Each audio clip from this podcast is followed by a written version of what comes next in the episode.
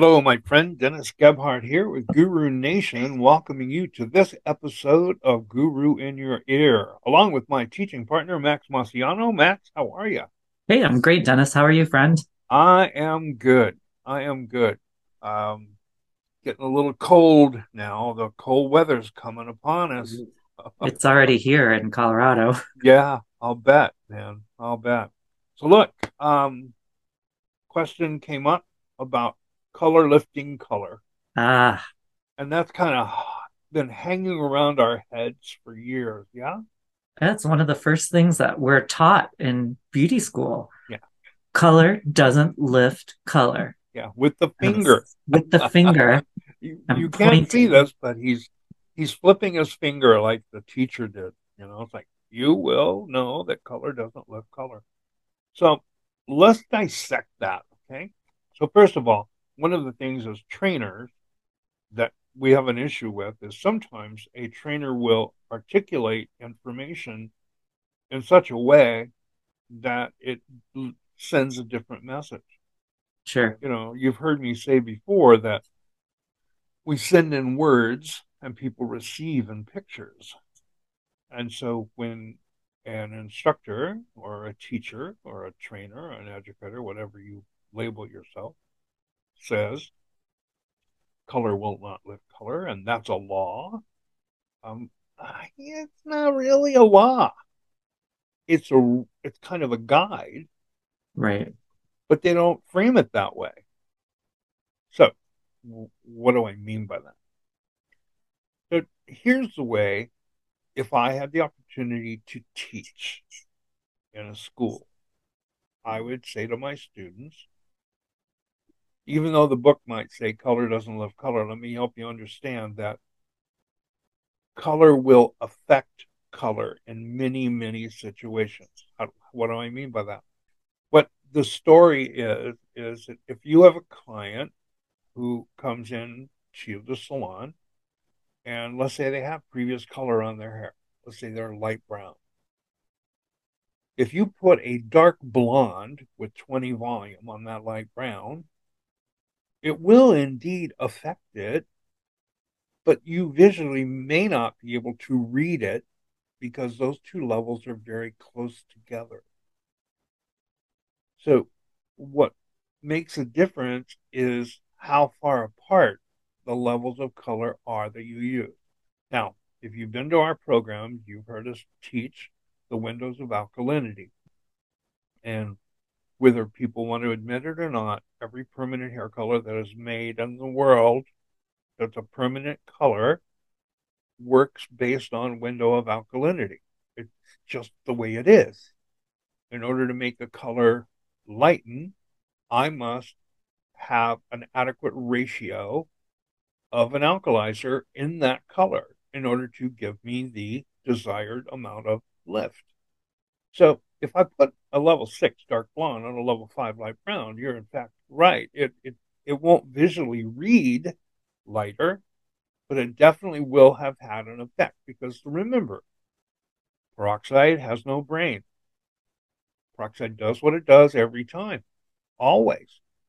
If I apply another a permanent hair color on a head of hair that has permanent hair color already on it, peroxide will continue to fracture now it's not fracturing just on the, the melanin in the hair, it's fracturing the artificial dyes that were previously put in the hair.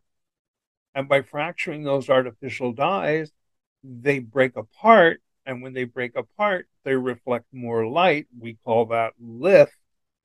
So if I have an adequate amount of alkalizer in my color, I can create something that will visually read lighter usually the rule of thumb is um, if you're trying to lift tint with tint or you're trying to lighten tint with tint, you have to be at least two levels lighter or lighter or, or lighter than that, at least two levels or lighter than the head of hair you're working on.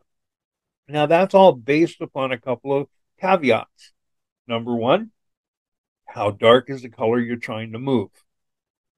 Number two, how long have they been putting that same color on that head of hair?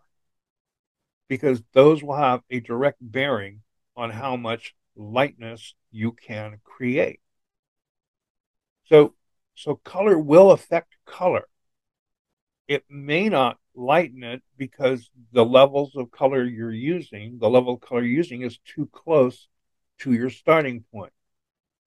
So that's why most of us, when we have artificial pigment in the hair, we grab a lightener, don't we? Because where's the lightener live? Way at the other end of town.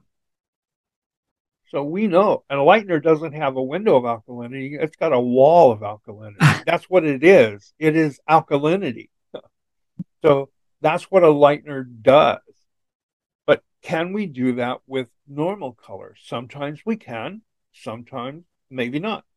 But here's a couple of things to watch for. Number one, we know that the fresher the color is that you're trying to affect, the more success you will probably have. The lighter the color is that you use on that previously tinted head of hair, the more success you will probably have.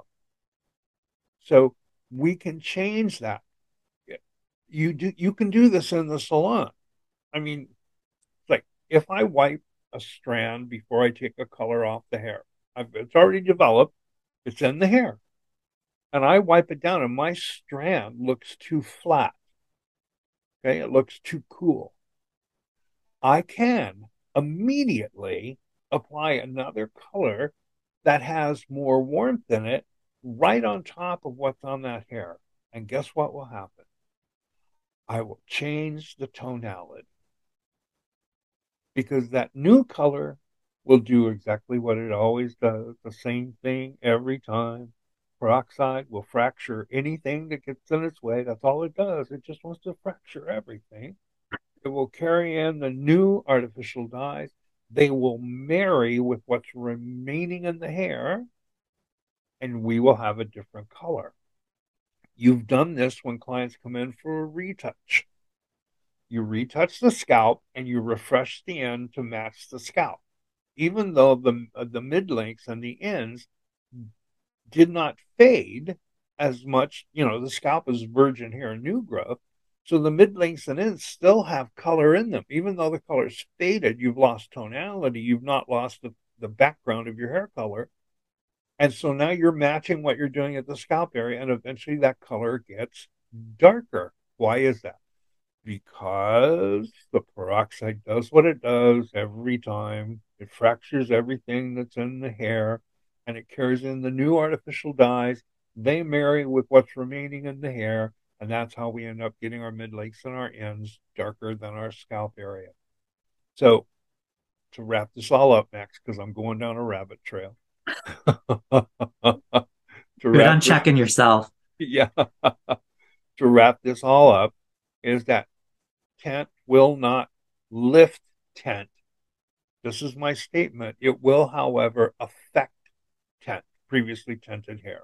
And you you cannot predict it exactly how well it will affect it. So this is where that strand test that we were all taught to do in beauty school, or we should have been taught to do in beauty school, and we're all supposed to do when there's a question in the salon, but nobody ever does a strand test that's where you say, look, I'm going to see if I can affect this with a color instead of trying to use a decolorizer, which is going to, to actually destroy everything in the hair strand, the harshest product you can use.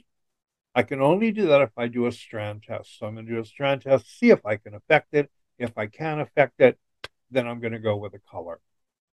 So I'm not telling you to start doing this. What I'm saying to you is don't don't don't teach people that color doesn't live color because in many cases it will and it can. And many of you have done this, even though you went to a class and they told you that.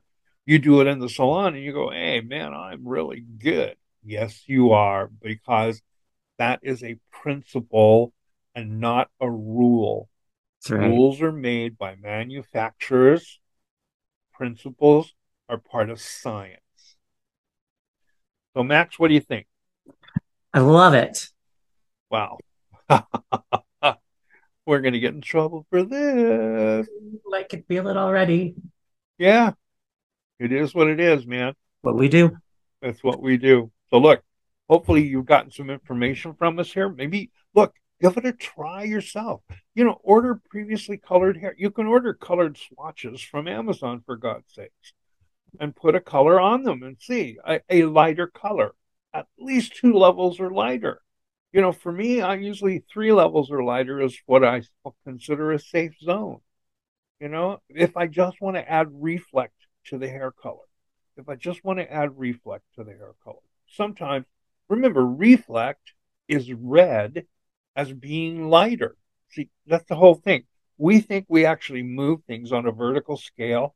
We're not. We're just adding more reflect. And so it reads lighter. And so we said, well, it lifted. That's what lift is. Lift is lighter reflect. Okay. Deposit is light absorption. That's what it is in hair color. It's all visual. It's all in your head. So anyway, hope you got something out of this. It's been fun to talk about it. Max, thank you so much for uh, asking that question. Yes. I have been known to wander outside the boundaries of reality at times. That's what some people say. But I say, don't believe anything we tell you. Test it yourself. And then when it becomes validated, then you own the information. In any case, thank you so much for listening today. As always, we look forward to seeing you. You're invited to follow us on Instagram, you can find Max at Max M Hair. You can find me at Real Captain Color. We invite you to come to our website, gurunation.net. You can find that in uh, my bio and on Max bio. There's a link tree link. If you tap on the Linktree link, it will take you directly to our educational catalog. Remember, on Wednesday nights, we do live broadcasts at 6 p.m. Pacific time on my IG page at Real Captain Color. We invite you to join us. Send us questions, send us your responses. We always appreciate feedback. Remember, our goal is to help you become that hair color genius. We want you to discover that hair color genius inside of you. Every one of you have it. So until we talk to you again, from my heart to yours, I am Captain Color. I am out. Max, how about you?